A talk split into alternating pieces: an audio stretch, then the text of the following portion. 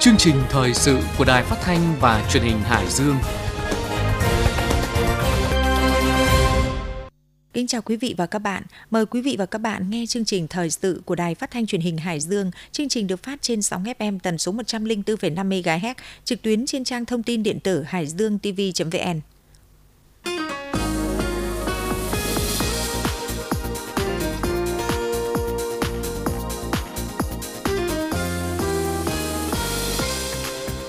Trong chương trình chiều nay thứ tư ngày 19 tháng 4 có những tin chính sau. Phiên họp thứ tư của Ban chỉ đạo cải cách hành chính với các địa phương, thường trực tỉnh ủy làm việc với Ban thường vụ huyện ủy Thanh Miện, Ủy ban nhân dân tỉnh họp thường kỳ tháng 4, tỉnh Hải Dương tạo mọi điều kiện thuận lợi cho các nhà đầu tư Đài Loan Trung Quốc, đẩy mạnh hỗ trợ liên kết trong sản xuất nông nghiệp để phát triển bền vững. Các tổ công tác 151 xử lý gần 400 đối tượng vi phạm. Tin trong nước, Thủ tướng yêu cầu truy trách nhiệm gây chậm tiến độ sân bay Long Thành. Tin thế giới, WHO cảnh báo dịch COVID-19 vẫn diễn biến khó lường. Bây giờ là nội dung chi tiết. Sáng nay, Thủ tướng Phạm Minh Chính, trưởng Ban chỉ đạo cải cách hành chính của Chính phủ, chủ trì phiên họp thứ tư của Ban chỉ đạo kết nối trực tuyến với các địa phương. Tham dự tại điểm cầu Hải Dương có Phó Chủ tịch Ủy ban nhân dân tỉnh Nguyễn Minh Hùng. Theo báo cáo của Văn phòng Chính phủ, đến nay các bộ ngành đã cắt giảm đơn giản hóa trên 2.000 quy định kinh doanh. Ngoài ra đã có 25,9% kết quả giải quyết thủ tục hành chính được cấp bản điện tử có giá trị pháp lý để tái sử dụng. 62,7% hồ sơ thủ tục hành chính được số hóa, tăng 4 lần so với tháng 9 năm 2022. Thông qua việc số hóa trong tiếp nhận giải quyết thủ tục hành chính đã giúp làm giàu, làm sạch, làm sống dữ liệu. Các bộ ngành cũng đã tập trung giả soát đơn giản hóa đối với 59 nhóm thủ tục hành chính ưu tiên trên 12 lĩnh vực, theo chỉ đạo của Thủ tướng, chuẩn hóa các báo cáo từ giấy sang điện tử phục vụ cho hành chính nhà nước đảm bảo công khai minh bạch. Tuy vậy, theo báo cáo, các thủ tục hành chính vẫn còn nhiều rào cản quy định trồng chéo đặc biệt liên quan đến đất đai, quản lý tài chính, đầu tư công, y tế giáo dục, kiểm tra chuyên ngành xuất nhập khẩu. Thủ tướng Phạm Minh Chính nhấn mạnh việc cải cách hành chính, xây dựng và hoàn thiện thể chế là một trong ba nhiệm vụ đột phá chiến lược được Đảng xác định từ Đại hội 13. Nhiều điểm nghẽn được chỉ ra từ thực tế công tác cải cách thủ tục hành chính phục vụ người dân và doanh nghiệp thời gian qua đã gây cản trở cho đầu tư, phát triển sản xuất kinh doanh và đời sống người dân. Bên cạnh đó, một số bộ ngành phản ứng chính sách còn chậm, một bộ phận cán bộ công chức đùn đẩy né tránh trách nhiệm ảnh hưởng đến việc giải quyết hồ sơ công việc của người dân và doanh nghiệp, hạn chế việc huy động các nguồn lực phát triển từ thực tế đó, Thủ tướng Phạm Minh Chính yêu cầu các bộ ngành địa phương quán triệt việc phản ứng chính sách phải kịp thời, linh hoạt, giải quyết thủ tục cho người dân và doanh nghiệp, không được phiền hà sách nhiễu, không ảnh hưởng tới huy động nguồn lực, đặc biệt phải có giải pháp khắc phục tình trạng né tránh, đùn đẩy, sợ trách nhiệm làm ảnh hưởng đến ý nghĩa và hiệu quả của công tác cải cách hành chính. Cũng tại phiên họp, Bộ Nội vụ, cơ quan thường trực Ban chỉ đạo cải cách hành chính của chính phủ đã công bố kết quả chỉ số hài lòng của người dân đối với sự phục vụ của cơ quan hành chính nhà nước năm 2022. Chỉ số cải cách hành chính năm 2022 của các bộ, cơ quan ngang bộ, Ủy ban nhân dân các tỉnh thành phố trực thuộc trung ương, theo đó Hải Dương lần lượt đứng ở các vị trí 12 và 47 trên 63 tỉnh thành trong cả nước. Sáng nay, Ủy viên Trung ương Đảng Bí thư tỉnh ủy Trần Đức Thắng chủ trì buổi làm việc của Thường trực tỉnh ủy với Ban Thường vụ huyện ủy Thanh Miện về kết quả công tác xây dựng Đảng, phát triển kinh tế xã hội năm 2022, quý 1 năm 2023 và những nhiệm vụ trọng tâm thời gian tới. Cùng dự có Phó Bí thư Thường trực tỉnh ủy, trưởng đoàn đại biểu Quốc hội tỉnh Lê Văn Hiệu và các ủy viên Ban Thường vụ tỉnh ủy, lãnh đạo một số ban ngành của tỉnh. Trước khi diễn ra buổi làm việc, đầu giờ sáng nay, đoàn công tác của Thường trực tỉnh ủy đã đến dân hương tại nhà tưởng niệm Phó Chủ tịch nước Nguyễn Lương Bằng ở thôn Đông, xã Thanh Tùng, kiểm tra dự án đường dẫn cầu Hải Hưng kết nối Hải Dương với Hưng Yên tại thôn Bùi Xá xã Đoàn Kết, nút giao đường trục Đông Tây, đường tỉnh 392C địa phận thôn Phí Thanh Xá xã Thanh Hồng, trường tiểu học Tứ Cường xã Tứ Cường.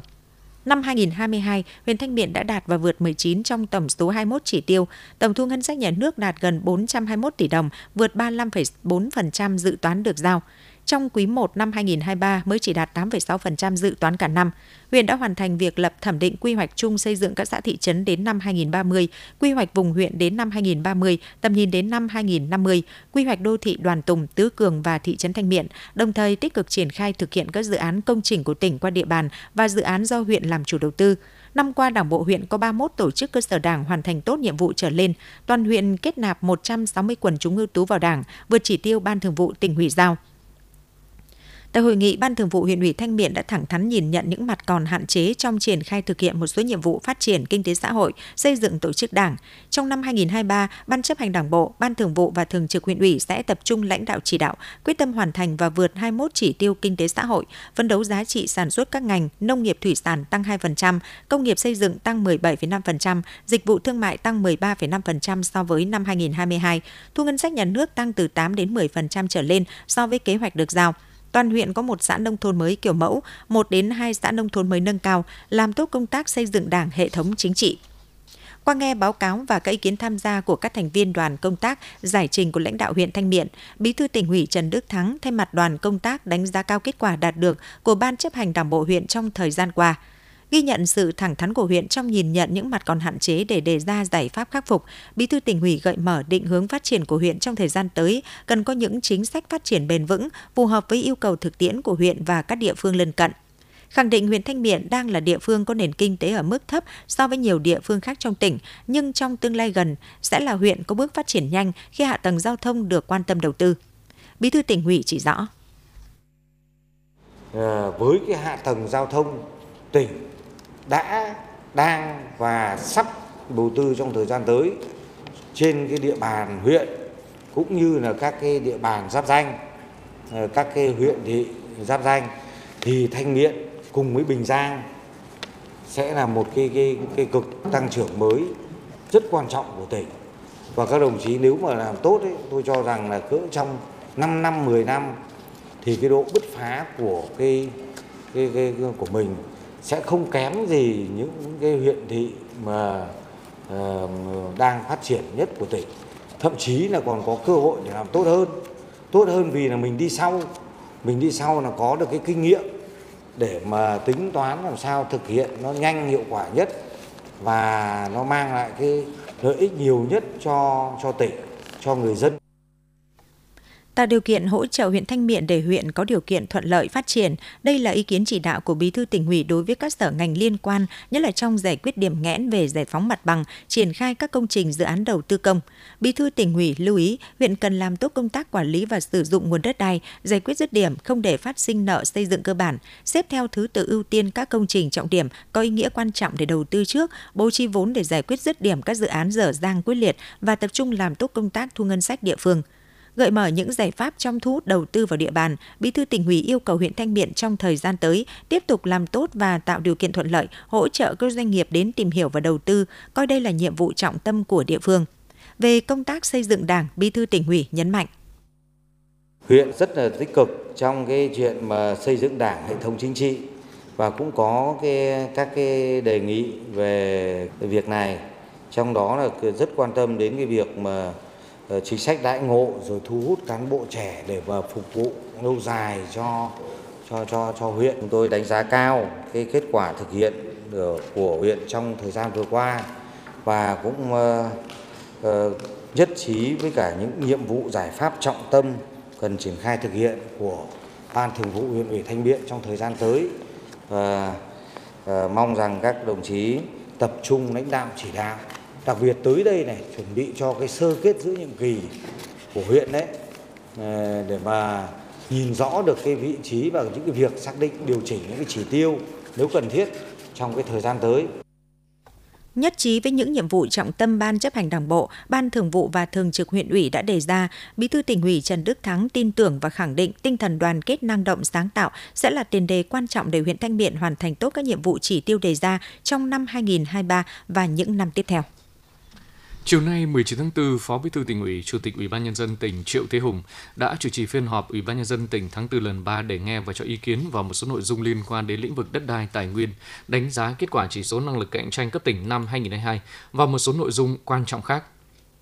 Qua nghe báo cáo và ý kiến tham gia của các sở ngành, lãnh đạo Ủy ban nhân dân tỉnh vào nội dung hoàn trả tiền thuê đất và giá trị tài sản gắn liền với đất cho Ngân hàng Thương mại Cổ phần Phát triển Thành phố Hồ Chí Minh chi nhánh Hải Dương, Chủ tịch Ủy ban nhân dân tỉnh Triệu Thế Hùng nhấn mạnh đây là vụ việc phức tạp, kéo dài và liên quan đến chức năng và nhiệm vụ nhiều ngành. Do đó, Ủy ban nhân dân tỉnh sẽ thành lập tổ công tác liên ngành gồm các ngành tài chính, kế hoạch, tài nguyên và môi trường, xây dựng, thanh tra tỉnh và Ủy ban nhân dân thành phố Hải Dương để đánh giá thấu đáo đúng bản chất sự việc nhằm có đủ căn cứ pháp lý theo quy định để tham mưu với Ủy ban nhân dân tỉnh phương án xử lý. Cho ý kiến vào đề xuất giải quyết đề nghị cấp giấy phép khai thác khoáng sản trong quá trình nạo vét lòng hồ An Bài của công ty trách nhiệm hữu hạn Thảo Mộc Chí Linh do Sở Tài nguyên và Môi trường trình bày, Chủ tịch Ủy ban nhân dân tỉnh thống nhất cần xem xét giải quyết dứt điểm theo hướng tháo gỡ để phát triển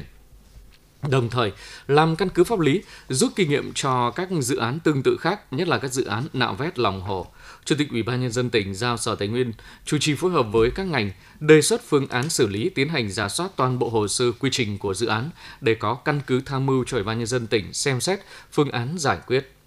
Theo báo cáo của Sở Kế hoạch và Đầu tư về đánh giá chỉ số năng lực cạnh tranh cấp tỉnh PCI năm 2022 và xây dựng kế hoạch nâng cao chỉ số năng lực cạnh tranh cấp tỉnh năm 2023 theo đó, năm 2022, chỉ số năng lực cạnh tranh cấp tỉnh PCI của tỉnh Hải Dương đạt 65,22 điểm, giảm 2,43 điểm so với năm 2021, trong khi chênh lệch điểm số trung vị của cả nước là 0,48 điểm. Xếp hạng PCI của tỉnh đứng thứ 32 cả nước, đứng thứ 9 trong vùng đồng bằng sông Hồng. Trong 10 chỉ số thành phần, có một chỉ số tăng điểm là gia nhập thị trường, 9 chỉ số còn lại đều giảm điểm.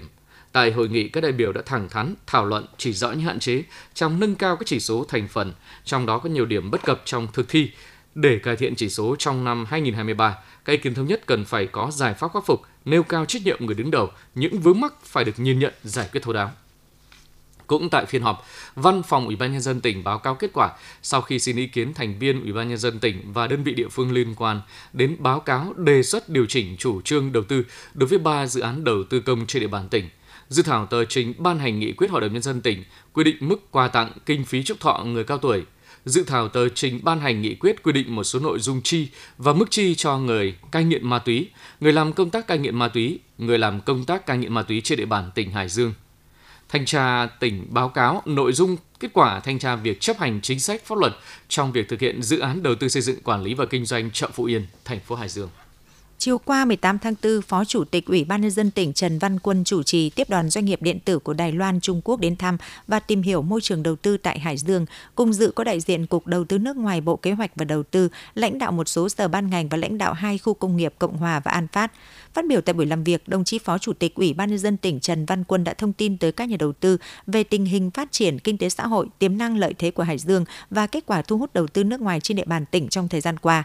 Thời gian qua, tỉnh Hải Dương đã có nhiều chủ trương biện pháp cải thiện môi trường đầu tư kinh doanh, tạo điều kiện thuận lợi cho các doanh nghiệp. Hải Dương đã thu hút nhiều dự án có quy mô lớn, hàm lượng công nghệ cao. Đến nay, tỉnh đã có 496 dự án đầu tư nước ngoài đến từ 26 quốc gia và vùng lãnh thổ, xếp thứ tư trong khu vực đồng bằng sông Hồng và thứ 11 cả nước. Toàn tỉnh hiện có 46 dự án đầu tư của Đài Loan với tổng vốn đầu tư đăng ký 630 triệu đô la Mỹ, đứng thứ tư trong số 26 quốc gia và vùng lãnh thổ đầu tư trên địa bàn tỉnh.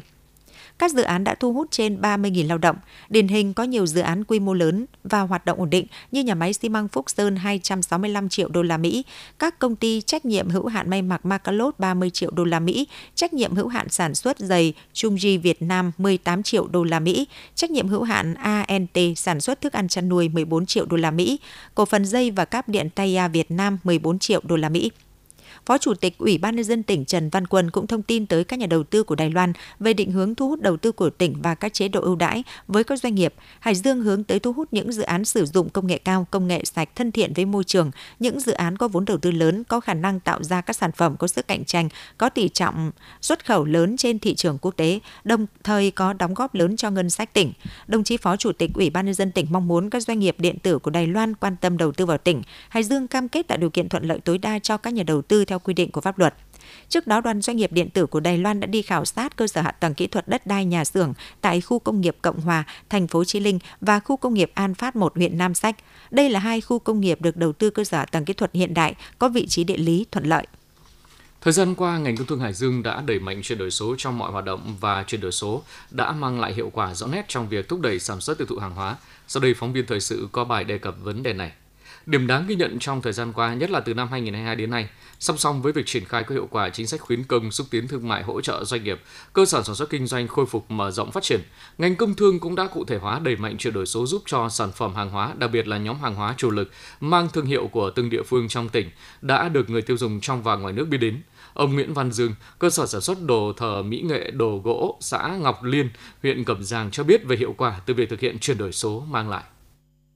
Qua cái công đoạn mà chỉ có tuyển toàn những người thợ mà họ có mức cái tay nghề mà ấy thì nó cũng có rất khó đồng đều. Thế nhưng mà qua được cái hỗ trợ về công nghệ thì cái sản phẩm của mình thì nó có sản lượng đã đành rồi nhưng mà về cái chất lượng ấy thì cũng như cái định hướng của sản phẩm là cái mẫu mã nó có tính gọi là đồng nhất và cũng như là đạt được cái cái cái cái, cái, cái giá trị cũng như là cái à, thẩm mỹ tốt nhất của cái, cái ý định của nhà nghề phát triển. Thời gian qua, chuyển đổi số được ngành công thương ứng dụng mạnh mẽ trong việc hỗ trợ các doanh nghiệp cơ sở sản xuất kinh doanh, ứng dụng công nghệ thông tin trong quản trị điều hành, thúc đẩy nâng cao chất lượng sản phẩm hàng hóa và năng suất lao động. Sản phẩm hàng hóa đã được tham gia giao dịch, cung ứng trên các ứng dụng bán hàng trực tuyến, các sàn giao dịch thương mại điện tử có uy tín và đặc biệt, nhiều doanh nghiệp đơn vị cơ sở đã coi chuyển đổi số là chìa khóa quan trọng giúp nâng cao hiệu quả sản xuất kinh doanh cũng như tạo điều kiện thuận lợi, tiện lợi nhất cho khách hàng tìm kiếm mua sắm sản phẩm hàng hóa. Ông Trần Văn Hảo, giám đốc Sở Công Thương Hải Dương cho biết.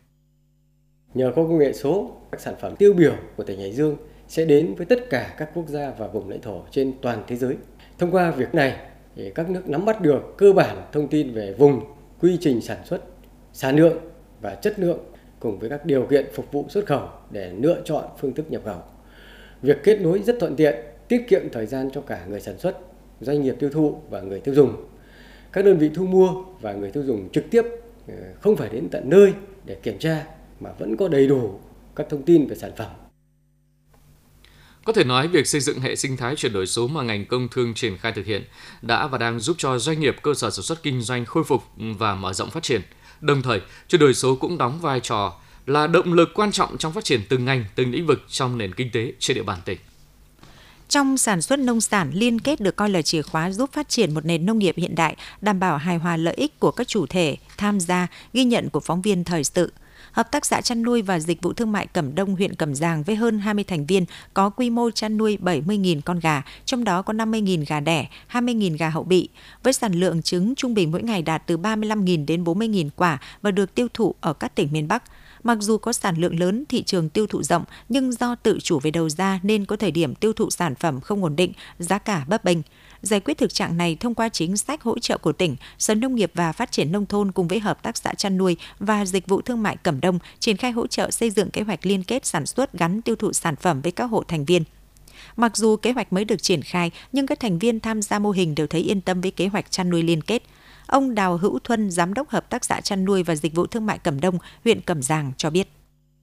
Qua cái ờ, chương trình ờ, liên kết thì về tất cả được Sở Nông nghiệp cũng hỗ trợ cho một phần con giống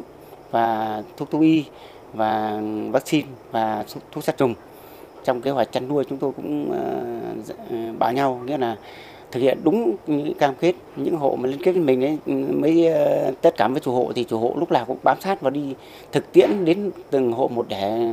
nghĩa là thường xuyên cùng nhau lắm mắt mà làm cho đúng theo cái quy trình mà mà sở nông nghiệp đề ra. Theo Sở Nông nghiệp và Phát triển Nông thôn, thông qua chương trình hỗ trợ kế hoạch liên kết sản xuất và gắn tiêu thụ sản phẩm nông sản, toàn tỉnh đã hình thành được hơn 40.000 kế hoạch liên kết. Người dân khi tham gia vào kế hoạch liên kết đã được tiêu thụ sản phẩm với giá cả ổn định, an toàn, ít rủi ro, được nhà nước doanh nghiệp đầu tư giống vật tư nông nghiệp để yên tâm sản xuất. Bên cạnh những lợi ích đó, việc phát triển sản xuất nông nghiệp theo chuỗi giá trị còn góp phần quan trọng giải bài toán về chất lượng nông sản, nâng cao được giá trị gia tăng và phát triển nông nghiệp một cách bền vững trước những biến động của thị trường. Phát huy hiệu quả của các chương trình liên kết, Sở Nông nghiệp và Phát triển Nông thôn tiếp tục phối hợp với các địa phương thực hiện hỗ trợ và đồng hành với các chủ trì để phát triển và mở rộng các liên kết. Bà Lương Thị Kiểm, Phó Giám đốc Sở Nông nghiệp và Phát triển Nông thôn tỉnh cho biết. Năm à, 2022 thì Ủy ban dân tỉnh cũng đã phê duyệt cái kế hoạch thực hiện kế hoạch liên kết à, thực hiện trong 3 năm 2022, 2023 và 2024. Thế thì à, đây cũng đang là cái thời điểm mà các cái chủ trì liên kết đang phải triển khai cấp rút triển khai các cái kế hoạch của năm 2023 thì đề nghị các cái địa phương cũng tăng cường chỉ đạo các cái chủ thể liên kết chúng ta tập trung để mà thực hiện các cái kế hoạch mà đã được Ủy ban dân tỉnh phê duyệt. Thế và Ờ, cũng cũng đề nghị các địa phương là đối với cái kế hoạch ờ, thực hiện năm 2000 kế hoạch mà trình Ủy ban dân tỉnh năm 2023 thì cũng đề nghị các địa phương là khẩn trương triển khai. Theo kế hoạch năm 2023, Sở Nông nghiệp và Phát triển Nông thôn tiếp tục triển khai hỗ trợ 15 kế hoạch liên kết sản xuất gắn với tiêu thụ sản phẩm trong các lĩnh vực trồng trọt, chăn nuôi và thủy sản với tổng kinh phí gần 15 tỷ đồng. Thời gian thực hiện các liên kết kéo dài tới năm 2024. Việc đẩy mạnh hỗ trợ các mô hình góp phần thúc đẩy hợp tác xã doanh nghiệp nông dân tham gia liên kết tiêu thụ sản phẩm nông nghiệp, tạo kết nối chuỗi sản xuất tiêu thụ nông sản bền vững và nâng cao giá trị sản xuất. Theo tổng hợp báo cáo của Trung tâm Kiểm soát Bệnh tật tỉnh, trong ngày hôm nay 19 tháng 4, toàn tỉnh ghi nhận 104 trường hợp mắc mới bằng số ca mắc mới hôm qua. Trong đó địa phương có số ca mắc tập trung nhiều nhất là thành phố Hải Dương 18 ca, giảm 5 ca so với hôm qua, Nam Sách 17 ca, Gia Lập 16 ca, Ninh Giang 1 ca, giảm mạnh giảm 12 ca so với hôm qua. Thành phố Chí Linh 14 ca, Thanh Hà 1, Thanh Hà 16 ca và giải rác các địa phương khác có 6 bệnh nhân điều trị tại bệnh viện, 98 bệnh nhân điều trị tại nhà. Hầu hết các bệnh nhân chỉ có triệu chứng sốt, ho, ngạt mũi. Số bệnh nhân đã được tiêm từ hai mũi vaccine COVID-19 trở lên là 92 người. Hai bệnh nhân đã tiêm một mũi và 10 bệnh nhân chưa tiêm vaccine COVID-19, trong đó thì có 9 ca chưa đủ tuổi tiêm và một ca chưa tiêm. Thực hiện chỉ đạo của Bộ Thông tin và Truyền thông của tỉnh ủy, Ủy ban nhân dân tỉnh và căn cứ các văn bản của các sở ban ngành liên quan về thực hiện các nhiệm vụ chính trị, thông tin tuyên truyền thiết yếu, Sở Thông tin Truyền thông đề nghị các cơ quan thông tin báo chí, phòng văn hóa và thông tin, đài phát thanh cấp huyện xã trên địa bàn tỉnh đẩy mạnh tuyên truyền sâu rộng quyết định của Bộ Thông tin và Truyền thông về ban hành hướng dẫn sử dụng khẩu trang phòng chống dịch COVID-19 tại nơi công cộng công văn của Ủy ban nhân dân tỉnh về tăng cường các biện pháp phòng chống dịch bệnh COVID-19 trên địa bàn tỉnh, công văn số 694 về hướng dẫn các biện pháp y tế đối với F0, F1 và đeo khẩu trang nơi công cộng. Nội dung các văn bản tập trung công tác truyền thông phòng bệnh để nâng cao nhận thức thay đổi hành vi của người dân trong việc bảo vệ sức khỏe của bản thân, gia đình và cộng đồng, khuyến cáo người dân thực hiện các yêu cầu phòng chống dịch như đeo khẩu trang khử khuẩn trong các cơ sở y tế, trên các phương tiện giao thông công cộng và tại các địa điểm sự kiện tập trung đông người, đặc biệt vào dịp nghỉ lễ trong thời gian tới tập trung tuyên truyền về lợi ích tác dụng của vaccine, vận động người dân tham gia tiêm chủng đầy đủ, đúng lịch.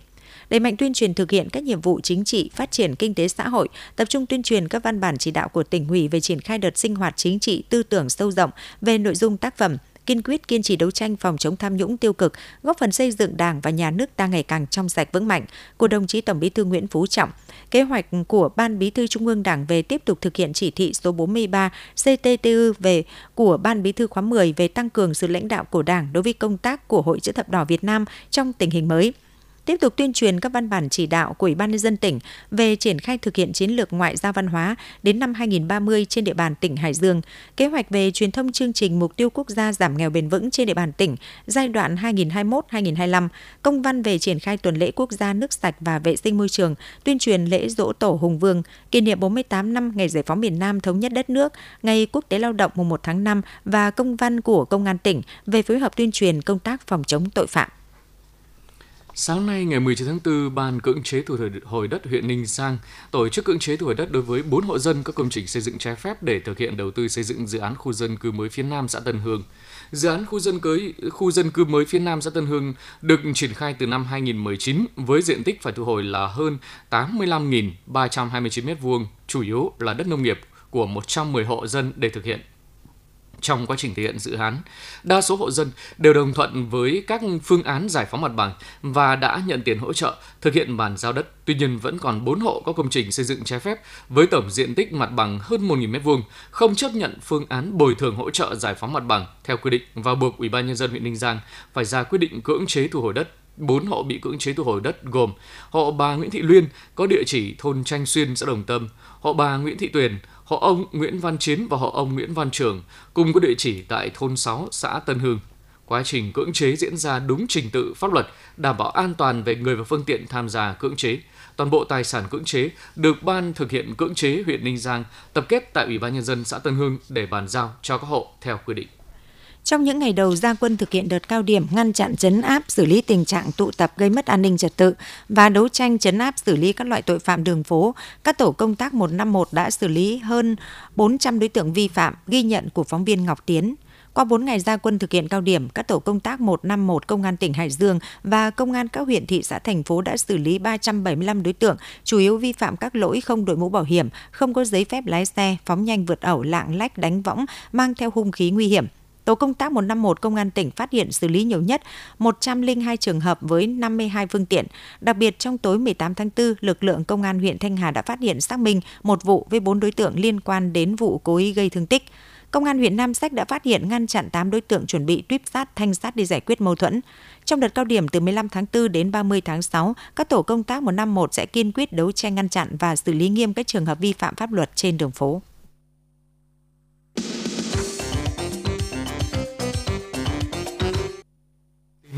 Tin trong nước, Thủ tướng Chính phủ Phạm Minh Chính vừa có công điện gửi các bộ Giao thông Vận tải, Kế hoạch và Đầu tư, Xây dựng, Tài nguyên và Môi trường, Công an, Quốc phòng, Tài chính, Nông nghiệp và Phát triển Nông thôn và Chủ tịch Ủy ban Quản lý vốn nhà nước tại doanh nghiệp, Ủy ban Nhân dân tỉnh Đồng Nai, Tổng Công ty Cảng Hàng không Việt Nam, ACV, về việc triển khai dự án Cảng Hàng không Quốc tế Long Thành. Theo đó, sân bay Long Thành là dự án quan trọng quốc gia, được Quốc hội quyết định chủ trương đầu tư, trong đó xác định rõ mốc tiến độ hoàn thành – Đến thời điểm hiện nay, tiến độ thực hiện các dự án thành phần chính đã chậm so với yêu cầu. Do đó, Thủ tướng Chính phủ yêu cầu chủ đầu tư các dự án thành phần, Bộ Giao thông Vận tải, Ủy ban Quản lý vốn nhà nước tại doanh nghiệp và các cơ quan liên quan giả soát các nhiệm vụ được giao và các chỉ đạo của Thủ tướng Chính phủ trong quá trình triển khai dự án, làm rõ nguyên nhân, trách nhiệm của từng cá nhân tập thể nếu không hoàn thành nhiệm vụ được giao, làm chậm tiến độ dự án gây lãng phí nguồn lực gửi Bộ Giao thông Vận tải tổng hợp báo cáo Phó Thủ tướng Trần Hồng Hà để xử lý theo thẩm quyền trước ngày 23 tháng 4. Ngày 19 tháng 4 tại Hà Nội, Ban chỉ đạo cải cách hành chính của chính phủ đã tổ chức phiên họp thứ tư theo hình thức trực tuyến toàn quốc về cải cách thủ tục hành chính gắn với chuyển đổi số và công bố chỉ số hài lòng về sự phục vụ hành chính năm 2022 CPAT và chỉ số cải cách hành chính PAT Index năm 2022 của các bộ cơ quan ngang bộ. Ủy ban nhân dân các tỉnh, thành phố trực thuộc Trung ương. Kết quả tỉnh Quảng Ninh xếp thứ nhất với mức độ hài lòng đối với sự phục vụ cơ quan hành chính nhà nước là 87,59%. Đây là lần thứ tư liên tiếp tỉnh Quảng Ninh đứng thứ nhất chỉ số CPAT. Đứng ở các vị trí tiếp theo là Thái Nguyên, Cà Mau, Bình Dương, Thanh Hóa. Đứng top cuối bảng chỉ số CPAT là các tỉnh Bình Thuận, Cao Bằng, Quảng Nam, Bắc Cạn, Lạng Sơn. Đối với chỉ số Park Index năm 2022, tỉnh Quảng Ninh tiếp tục ở ngôi vị dẫn đầu đối với cấp tỉnh với 90,1 điểm. Tiếp đó là Hải Phòng, Hà Nội, Bắc Giang, Đà Nẵng. Năm tỉnh đứng cuối bảng là Phú Yên, Cao Bằng, Bắc Cạn, Bình Thuận, Bắc Ninh. Năm 2022 là năm thứ 11 liên tiếp, Bộ Nội vụ phối hợp với các bộ ngành địa phương và các cơ quan liên quan triển khai xác định công bố chỉ số Park Index của các bộ các tỉnh, thành phố và là năm thứ 6 triển khai đo lường sự hài lòng về sự phục vụ của cơ quan hành chính CPAT tại tất cả 63 tỉnh, thành phố.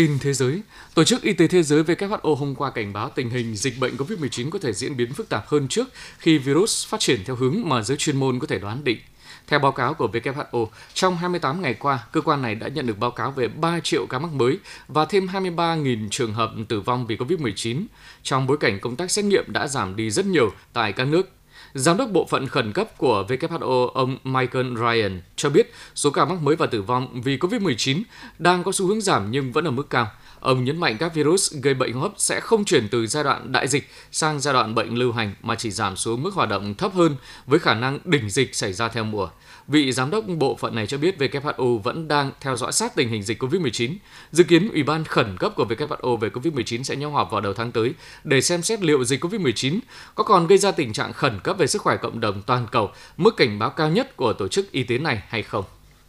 Hãng thông tấn Trung ương Triều Tiên KCNA hôm nay đưa tin, nhà lãnh đạo Kim Jong Un đã ra lệnh cho các quan chức nước này chuẩn bị phóng vệ tinh do thám quân sự đầu tiên theo kế hoạch. Theo KCNA, ông Kim Jong Un cũng ra lệnh triển khai một loạt vệ tinh do thám để tăng cường khả năng giám sát của Bình Nhưỡng. Ông nói rõ vụ phóng sắp tới và hoạt động sau đó của vệ tinh sẽ là nhiệm vụ ưu tiên để giúp cải thiện hiệu quả cũng như tính thực tiễn của các biện pháp răn đe chiến tranh. Từ tháng 12 năm ngoái, Triều Tiên cho biết đã hoàn thành cuộc thử nghiệm quan trọng giai đoạn cuối về phát triển vệ tinh do thám quân sự để chuẩn bị cho vụ phóng trước cuối tháng tháng 4 này. Nếu được tiến hành, vụ phóng còn mang tính biểu tượng đối với Cục Phát triển Hàng không Vũ trụ Quốc gia Triều Tiên, cơ quan phụ trách phát triển vệ tinh vừa kỷ niệm 10 năm thành lập trong tháng này.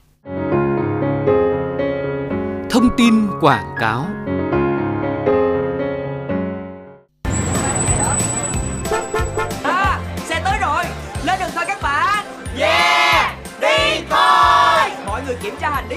cùng xem đã đầy đủ chưa? Đồ dùng, dụng cụ, thực phẩm đủ chưa? Tất cả thứ mà mọi người đều thích đây La Patty, thạch caramel ngon tuyệt đây. Yeah, La Patty, thạch caramel. Bạn giỏi quá. Ta sẽ chia cho mỗi người một ít để dùng ngay đây. Wow, thạch caramel, ngon tuyệt Ê, cho mình cái nữa.